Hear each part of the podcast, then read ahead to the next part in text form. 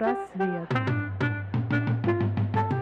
Всем привет, это подкаст «Психпросвет» о психике, бессознательном и современной психологии от экспертов своей области. А вести этот подкаст будем мы, Ирина Шибаева, врач, психолог, психоаналитик с 12-летним опытом, руководитель и основатель Центра «Потенциал». И Сергей Васин, психолог, филолог и специалист по речи. В подкасте мы найдем ответы на вопросы «Кто мы?», «Почему мы страдаем?», «Что такое психика?» и «Существует ли оно?» Пресловутое психологическое здоровье. Ну что ж, дорогие друзья, мы приветствуем вас вновь на нашем подкасте. И сегодня у нас в гостях замечательный человек, которого сейчас представит Ирина. Да, поскольку это замечательный человек, который когда-то меня благословил в профессии врача, моя любимая, дорогая заведующая отделением, прекрасный человек, прекрасная женщина, врач-гастроэнтеролог, кандидат медицинских наук, соучредитель общества гастроэнтерологов Свердловской области Гурикова Ирина Анатольевна. Ирина Анатольевна, вот мы сегодня поговорим с вами о желудочно-кишечном тракте, о том, вообще существует ли кишечный мозг. Он так с юмором когда-то говорили о том большом количестве нервных сплетений, которые существуют вокруг кишечника, и о психосоматике. Можно сегодняшнюю нашу беседу назвать так «Дела кишечные». Да? Вот у нас в прошлый раз, когда мы... Сердечные были. Э, да,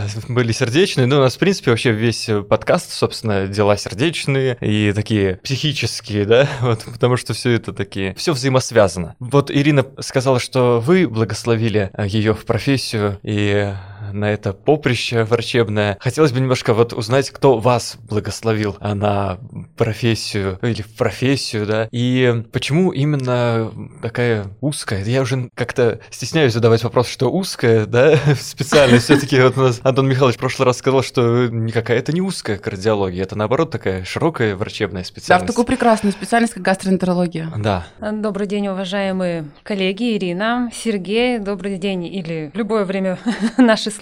Я благодарна Ире за такое прям приятное представление. И насчет того, что я ее благословила в специальность, может быть, это, это не совсем правда, так. Ирина Анатольевна. Она я... уже пришла готовым доктором. И очень приятно, я сейчас с Сергеем разговаривала, смотреть, как развивается человек. И вот Ирина была, мы с ней работали, она была неврологом и училась психологии в Санкт-Петербурге, а сейчас она и врач-невролог, и психолог, психотерапевт, психоаналитик, и сама создала еще свой центр. Я вообще восхищаюсь, если Спасибо. честно. Вот. А по поводу Антона Михайловича, он считает, что очень широкая специальность кардиология, она очень широкая, но я считаю, что гастроэнтерология шире, потому что у них сердце и сосуды. а Всего лишь. Да, у нас пищевод, желудок, кишечник, печень, селезен, поджелудочная железа. В общем, чего только нет. И на самом деле у меня изначальная специализация была терапия. Поэтому вот когда выходишь из терапии, то это большой плюс, потому что можно идти в любую специальность. Я всегда говорю молодым вот коллегам и студентам, что идите в широкую специальность, идите в терапию, в хирургию, а потом вам будет легче выбрать какую-то узкую специализацию. Вы будете и в узкой, как рыба в воде, и в широкой вам будет легче. Поэтому вот изначально из терапии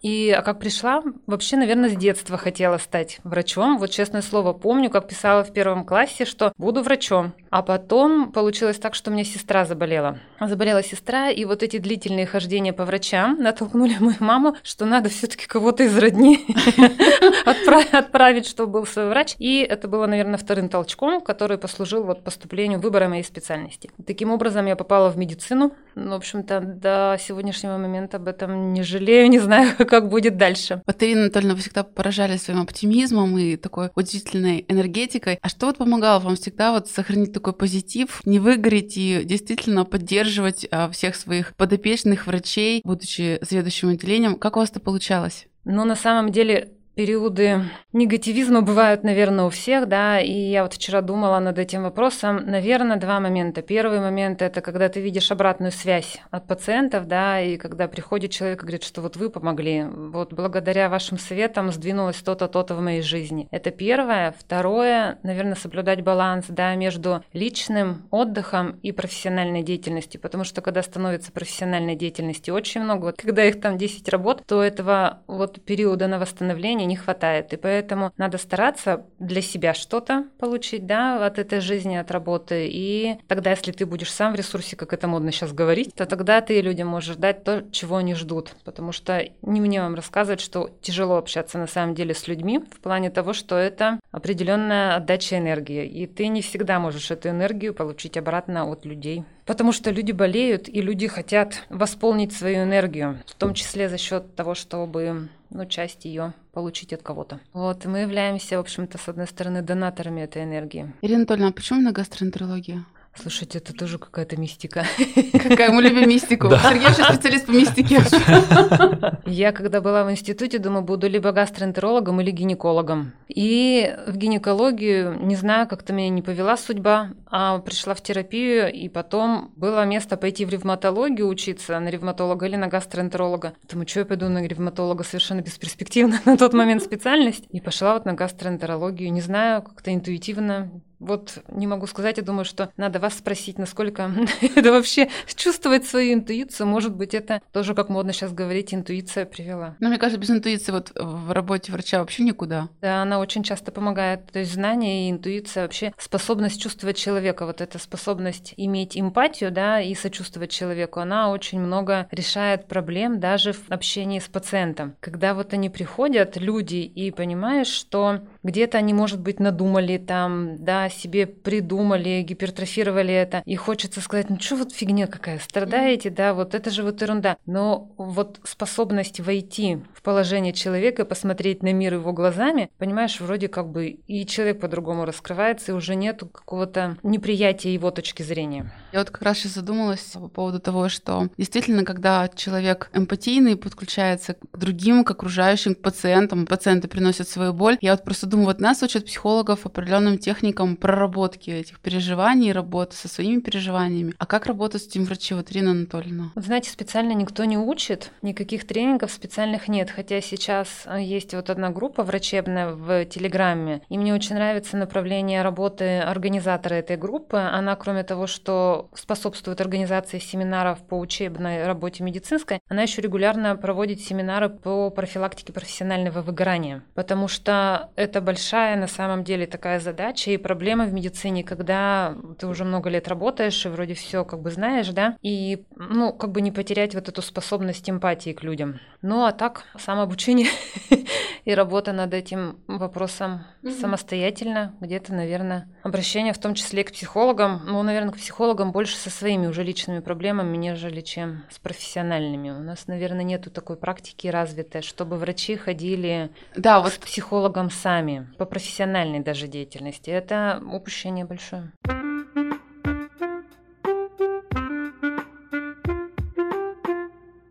Знаете, как раз завтра будет конференция по психосоматике. Как раз в медакадемии такая интересная тема взаимодействия врача и психолога. Вести одного пациента, допустим, с психосоматическими заболеваниями. И вот Антон Михайлович спрашивали, как он к этому относится. Ирина Анатольевна, как вы к этому относитесь, если бы совместно вести пациента, который страдает психосоматическим заболеванием? Ну, это оптимальный вариант, потому что не все пациенты способны сами выйти из этой ситуации. Изначально, как в простонародье говорится, все болезни от нервов. И мы видим, да, не буду говорить предложение. Вот. И мы видим на самом деле, что обострение это запускается именно стрессовым фактором. И когда пациент приходит на прием, то всегда пытаешься найти причину. Я люблю всегда спрашивать, с чего все началось. Давайте. Прямо психолог.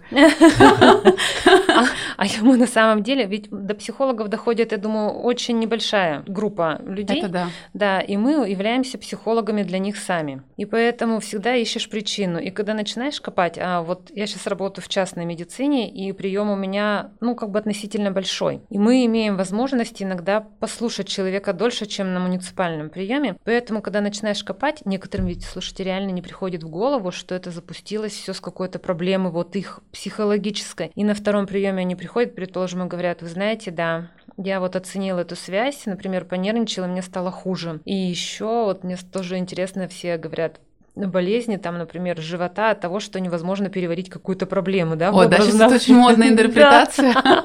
переварить. И вот. А так я направляю к психологам. То есть психосоматика лечится всегда медикаментозно. Это у врача узкопрофильного, в моем случае гастроэнтерология. И второе, это всегда должна быть коррекция психовегетативных расстройств, потому что так как они являются патогенетическим фактором, то мы должны устранить этот патогенез, а иногда вообще этиологическим фактором. Поэтому предлагаю пациентам идти психологам. И кто-то готов идти, и я вижу результаты. Иногда пациенты приходят и говорят, да, мне стало лучше. Но кто-то не готов, тогда предлагаю принимать препараты. Кто-то говорит, что да, действительно, там короткий курс, видимо, это недалеко зашедшая ситуация. Короткий курс помогает выйти из острого процесса, а дальше эта проработка с психологом была бы оптимальна. И тогда в этой паре вести пациента легче, лучше и гораздо продуктивнее. А иногда про то, что мы психологом являемся. У меня вчера была пациентка на приеме, вот она пришла, женщина из поликлиники. Пришла и говорит, вы знаете, все жжет, все горит, невозможно, прямо вот сижу в животе, все горит. Это к тому, что надо с людьми разговаривать. Иногда врачам просто нет времени это сделать, и есть синдром выгорания, когда mm-hmm. уже надоело все это говорить по 10 раз. И мы с ней вчера сидели, говорили, и потом, когда она легла уже, я ее стала трогать, она говорит, а вы знаете, у меня все жжение прошло, у меня уже ничего не жжет. То есть, насколько человек приходит изначально в тревоге, и эта тревога тревога выражается в такой окраске своих жалоб, что все жжет. А поговорили, выяснили, что страшно это ничего нет, жизни не грозит.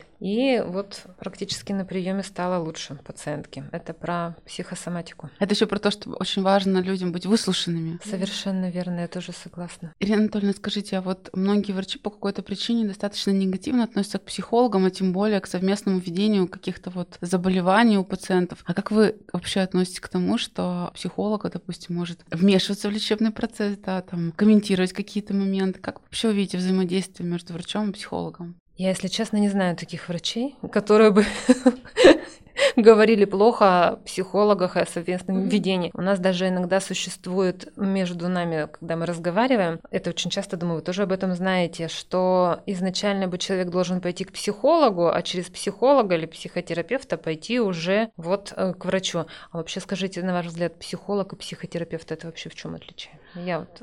А у нас психотерапевт это врач-психиатр, который прошел специализацию по психотерапии. А психолог А-а-а. человек, который закончил образование в университете, не имея, ну или имея медицинское образование, допустим, как я, но не прошедший психиатрию. Ага, вот поэтому и спасибо. разница заключается в том, что психотерапевт имеет право назначать препараты, а психолог нет. Благодарю за разъяснение, буду знать. Да, но сейчас, мне кажется, везде можно встретить психотерапевт, а хотя человек там просто курсы какие-то прошел, а уже там психотерапевт. Да, это на самом деле, посмотришь сейчас Инстаграм, и я просто знаю некоторых людей лично, которые не являются психологами, медицинскими или как бы длительно обучающимися, да, прошедшие длительную учебу, но себя заявляют как психологи. Я думаю, ну, как бы вот у меня рука не поднимется, ничего хочу, не хочу сказать плохого, к такому доктору отправить. Поэтому, конечно, сарафанное радио и по, по рекомендациям. Вот. И когда меня спрашивают, куда идти, психологу хорошему. Я регулярно рекомендую ваш центр. Спасибо большое. Кто доходит. Таки доходит, да.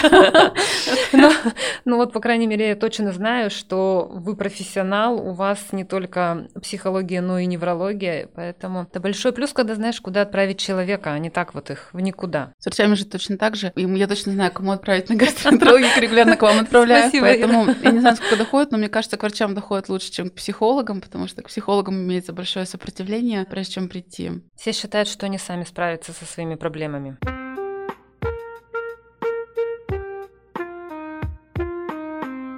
Как, э, собственно, сохранить здоровье и что лучше есть, что ли? Вот какие продукты влияют на качество нашей жизни? Вот, вы знаете, я у меня личная даже такая беда, что ли, я, я сладкоежка. Да, у меня я вот просто это. А так не скажешь, Сергей, что сладкоежка? Да, это вообще.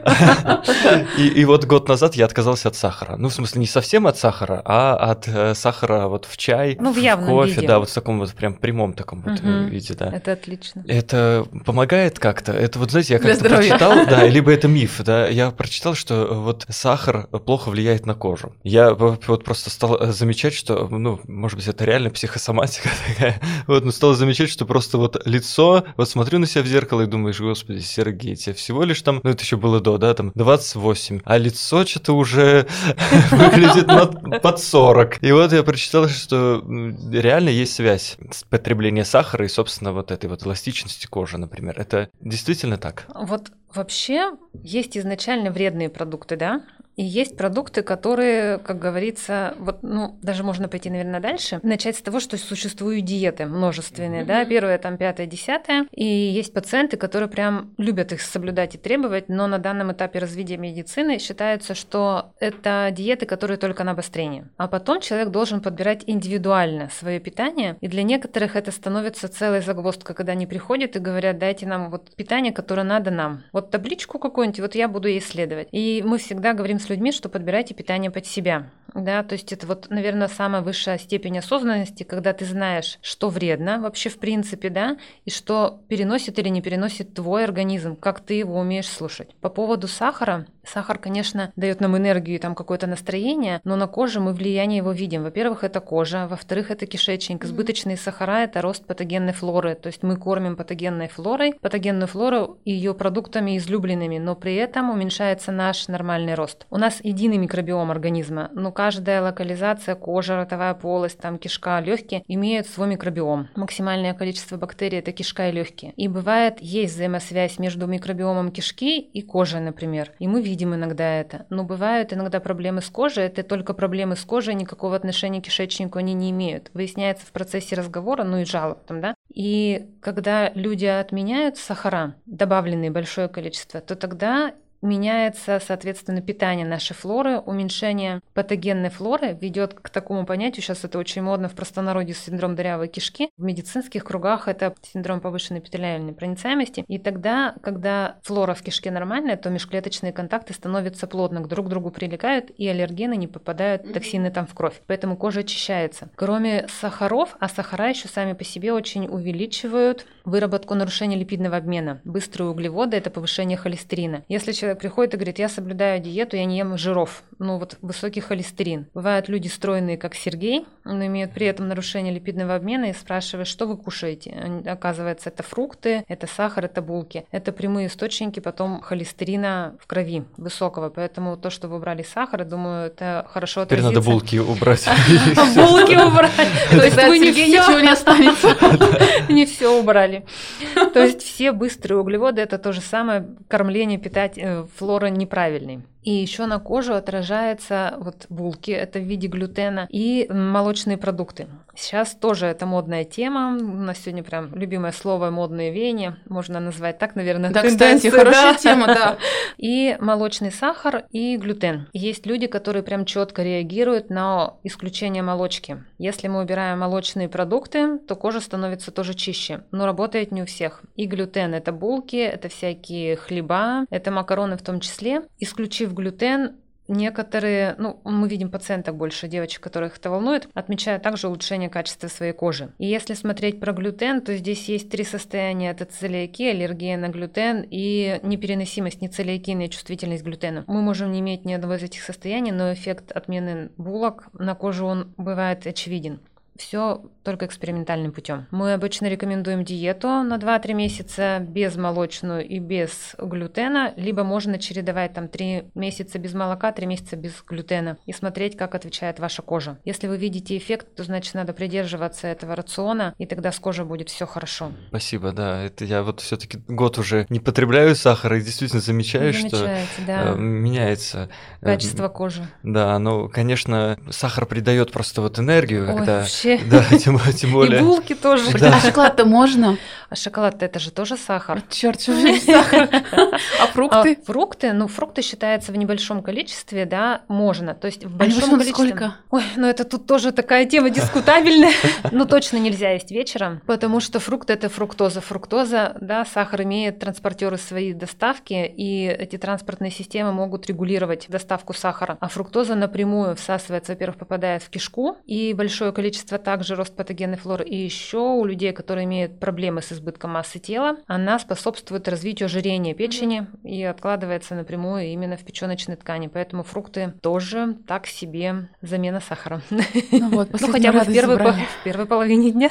Только освобождаемся во вторую, и там хочется нормально, да, покушать фрукты. Да, конечно, расслабиться, да.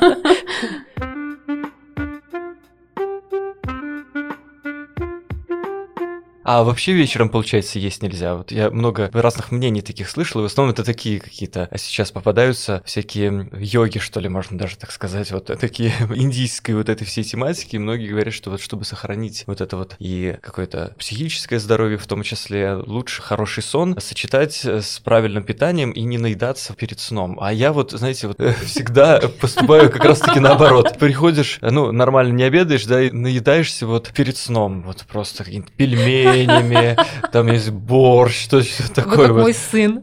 Да, вот вся, получается, не есть, да, лучше вот вечером. Вот что, Антон Михайлович, у нас мы как бы решили, что соль лучше не есть. Вот сейчас как бы я так уже действительно откажусь совсем, наверное, от сахара. И от еды. И знаете, вот очень приятно, во-первых, вы так хорошо выглядите, и Спасибо. знаете, вот прям вот хочется узнать ваши секреты, что вы едите. Вам вот спасибо, Сергей, за что вот.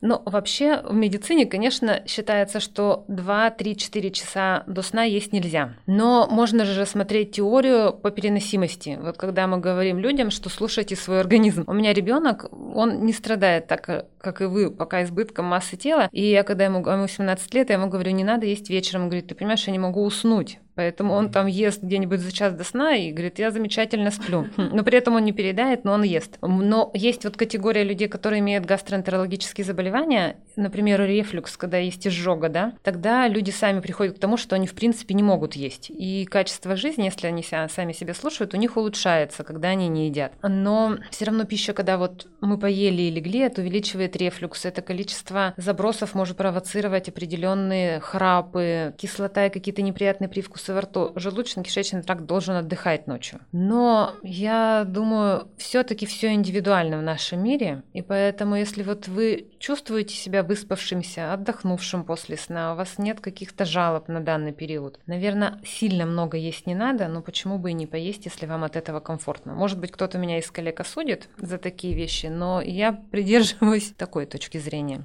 Точно так же, как говорят, нельзя пищу запивать, а кто-то запивает, ему от этого комфортно, и он себя чувствует хорошо и не страдает от этого желудочно-кишечный тракт. Почему бы не запивать? Потому что все равно мы все индивидуальны. И свой собственный организм, если ты его слышишь, действительно, это не значит, что мне хочется и сладкого, я его сейчас натрескаюсь, да, это неправильно, но какие-то вот для себя выбранные стратегии, которые не нарушают вашу жизнь, они, наверное, более оптимальные. А запивать вообще вот любой жидкостью не рекомендуется? Или там А никто там- не знает. Вот если взять научные исследования, их очень много, то есть когорта исследователей, которые говорят, нельзя запивать, это разбавляет желудочный сок. Кто-то говорит, что это вообще не доказано, потому что просто жидкость стекает по стенкам желудка и уходит вниз. А кто-то говорит, что надо вообще запивать все кисломолочным, что это стимулирует соляную кислоту. Нет ни одного вот доказано однозначного, рекомендаций однозначно доказанных. Я, например, не запиваю, мне не требуется. У меня ребенок запивает, он говорит, я не могу по-другому есть. Поэтому мы все, и вот я думаю, Ирина со мной согласится, когда работаешь в медицине определенное количество лет, то видишь, как трансформируется, например, раньше говорили, нельзя есть жиры. Сейчас, значит, жиры в фаворе, не в фаворе быстрые углеводы, что это вредно. Потом, может быть, опять что-то поменяется и скажут, что надо есть и жиры, и быстрые углеводы, но пока вот это так, так вот оно пока доказано. Поэтому... То есть мы живем пока без сладкого без сладкого. На в больших овощах. количествах на овощах и спорте.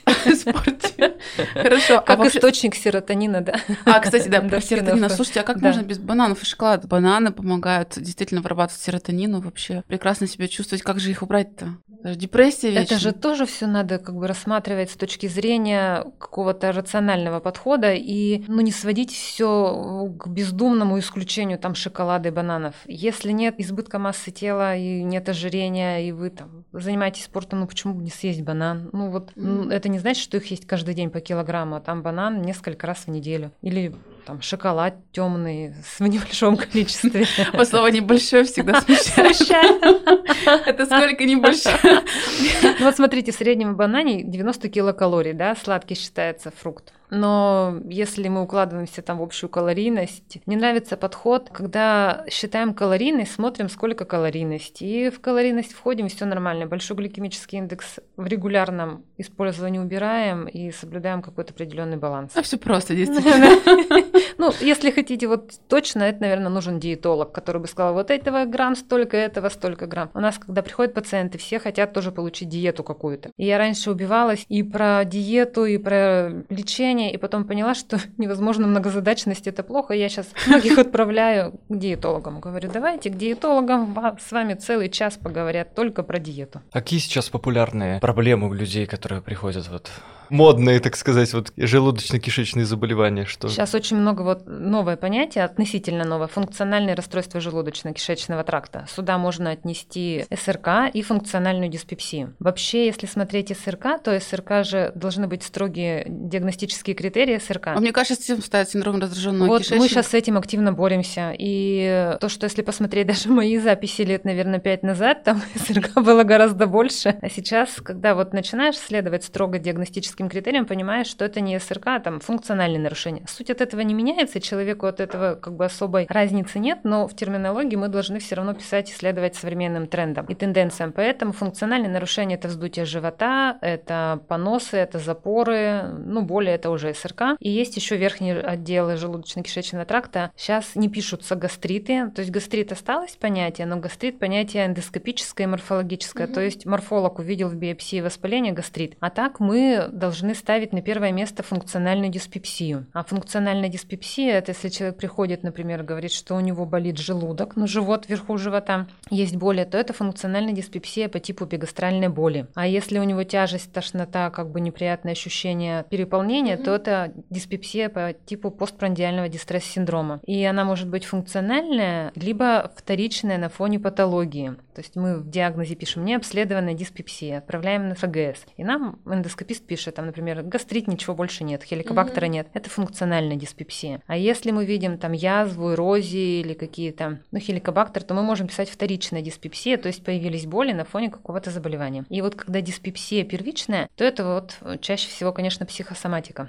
А что вы делаете в этой ситуации? Действительно, вот функциональная все-таки это такая отсылка это псих... к псих... это да, психосоматике, психосоматике. Да, да. Это вот прям прямая связь кишечник, головной мозг. И есть как связь между, например, стресс и боли в кишечнике, точно так же у некоторых неблагополучие в кишке прям вызывает депрессию. И они говорят сами, что все хорошо, но как только появились боли в желудке и в кишке, сразу же упало настроение. Кстати, да, да, да, да. Падает прямо вот жизнь не мила, и все плохо, и настроения нет. А бывает, что, например, первичный процесс запускается действительно в кишке, и не всегда эта психосоматика запускается в кишке, потому что есть непереносимость некоторых продуктов. Если человек испытывает недостаток как там у него целиакия или не целиакийная чувствительность к глютену, а он об этом не знает и ест хлеб, то, конечно, в кишке все вздувается не от того, что он нервничает, а просто из-за того, что он не переносит эти продукты. И когда эти поносы появляются, вздутие, то вот тогда вторично возникает депрессия, какие-то ухудшения настроения. Поэтому нельзя тоже говорить, что однозначно это только проблемы из головы. Здесь mm-hmm. всегда такой перекрест может быть. Вот, и наши пациенты тоже являются вашими изначально, потому что они наши. Слушайте, а вот какой тогда вот алгоритм, вот приходит к вам пациент с функциональными расстройствами, вот как понять, что это непереносимость определенных продуктов или это действительно какие-то психосоматические реакции? мы исходим, и я всегда исхожу из того, что я человеку говорю, давайте мы вот исключаем все органические заболевания желудочно-кишечного тракта. Если ничего не находим, то вы идете тогда к психологу и занимаетесь с ним уже проработкой своих проблем эмоционального плана. А многим помогает на этом этапе. Если мы все посмотрели, и человек понимает, что его здоровью ничего не угрожает, критичного, да, и он с этим может дальше жить, ну там плюс-минус поболело, повздувало, проблема сама у многих решается. Они успокаиваются. Успокаиваются, и все уходит. И нет смысла иногда бывает идти психологом, потому что человек говорит, я все знаю, что я от этого не умру, и все бывает нормально. А еще люди иногда мне нравится тоже их позитивное мышление. Там кто-то придет, ну, прошу прощения за подробности, всегда спрашиваешь, как вы ходите в туалет. И некоторые говорят, что, вы знаете, там один раз ходил в туалет, было там жидко, что-то не оформлено, это катастрофа, мне надо срочно лечиться, это прямо вот все трагедия всей моей жизни. Ну, мы тогда подключаемся прямо активно к процессу, а иногда кто-то приходит, я говорю, как вы, как у вас дела со стулом. Да нормально, там жидко сходил, там меня немного где-то пронесло. Ну так это же хорошо, очищение кишечника, меня это вообще не волнует. То есть насколько вот восприятие человека может одну и ту же проблему по-разному окрашивать. Вот вы сами видите в пациентах, да, наверное, момент то, как они сами воспринимают свои какие-то имеющиеся симптомы, да, для кого-то это проблема, для кого-то это достоинство. Да, кстати, повод поговорить, да? Когда идешь по коридору, я никогда не забуду, в диагностический центр, идешь по коридору, там вторая смена уже сидят, тебя встречают, и все уже обсуждают о чем, говорят о своих болезнях, да, жалуются на то, как им тяжело, или наоборот хвастаются. Никогда не забудешь, наверное, это прям такая выучка.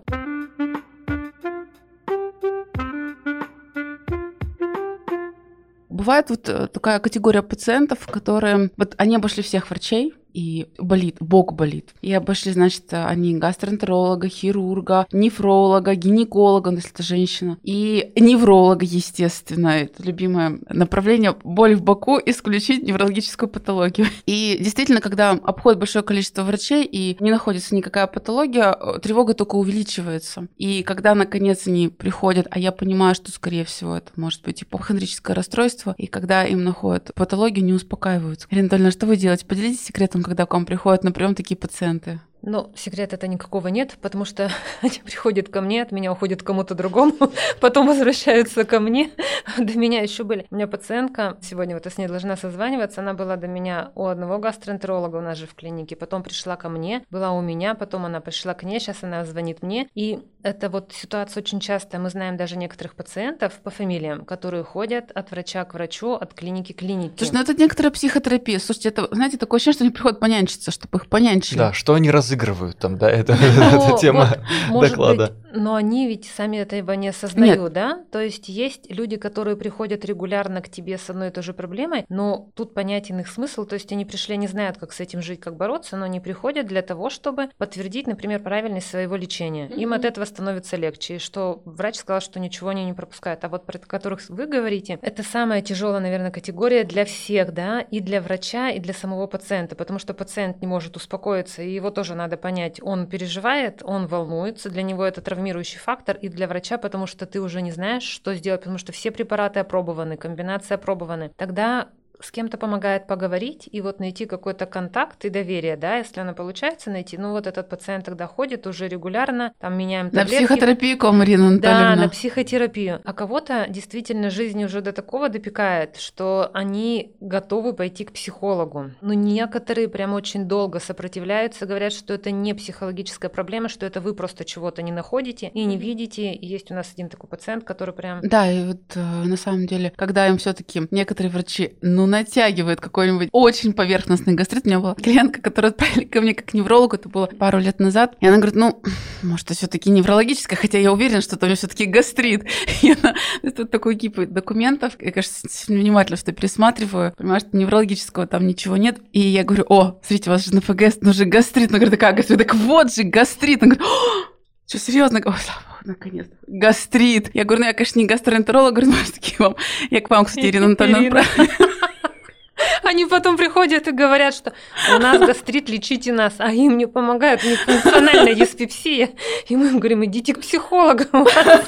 Не знаю, дошла ли она до вас, но честно, чего плохого не хотела, но иногда есть такое действительно понятие, когда пациент это действительно психологическая проблема, иногда психиатрическая, когда есть бредовые идеи в теле, и такие пациенты действительно, это скорее такое, это такая галлюцинация телесная, когда у них действительно есть идея, что у них болит, а за этим скрывается э, психиатрическое заболевание, либо это бывают психосоматические пациенты, которые действительно имеют заболевание, и когда им обнаруживают это заболевание, иногда достаточно тяжелое, удивительно, они успокаиваются. Им даже становится легче, они говорят, ну вот все, ну все стало на свои места, все стало понятно. Знаете, если вот пациент останавливается на этом, то это даже какой-то плюс. То есть вот он знает, что это на самом деле облегчение для самого человека, для врача, да, то есть мы знаем, что вот много есть таких пациентов, которые говорят, у меня хронический панкреатит, хотя там его нет. Мы точно знаем, я раньше пыталась разубедить, сейчас иногда некоторых не разубеждаю. Панкреатит, но зато человек знает, что вот у него заболело, пускай у него заболела кишка или желудок, неважно, мы знаем точно, что он прошел обследование, ничего страшного нет, но очередное обострение его панкреатита, он знает, чем это купировать, мы знаем, что он пришел, и у него сейчас мы полечили, человек вроде как бы с диагнозом, он не в каком-то вакууме непонятном, и мы знаем, чем ему помочь, это большой плюс. А вот когда человек не смиряется с тем, что ему ставишь по диагнозу, и он считает, что у него что-то не находят, вот это, наверное, самая тяжелая группа пациентов, которым невозможно, исходя из этого, помочь. То есть кто-то принимает свою болезнь и живет с ней, и научился с ней жить, а кто-то не принимает эту болезнь и хочет найти чего-то еще у себя страшнее. И... Онкологию обычно ищут, насколько я понимаю. Да, онкологию, либо какое-то тяжелое аутоиммунное заболевание. О, Господи.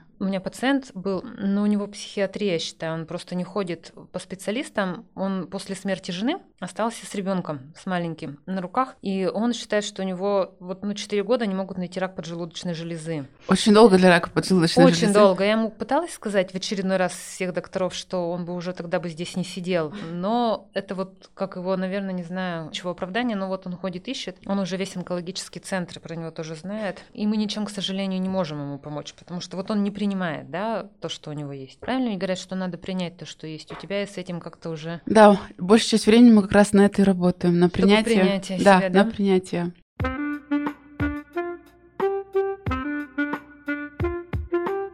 Ирина Анатольевна, спасибо вам огромное, что вы нашли время и пришли к нам в студию на запись. Я очень надеюсь, что мы с вами продолжим и еще встретимся, и не раз. А сегодня мы уже должны заканчивать, и я хочу вас поблагодарить за очень интересную беседу. Я бы вас слушала и слушала бесконечно. А всем слушателям мы желаем здоровья, кишечного здоровья, гастроэнтерологического здоровья. Психического здоровья. И психического тоже. Спасибо за интересную беседу. На самом деле, всегда умудряюсь я вот в консультации получить. У нас уже, знаете, разные гости, и всегда как-то это со своими э, личными проблемами тоже удается, так сказать, проконсультироваться. Под шумок. Да.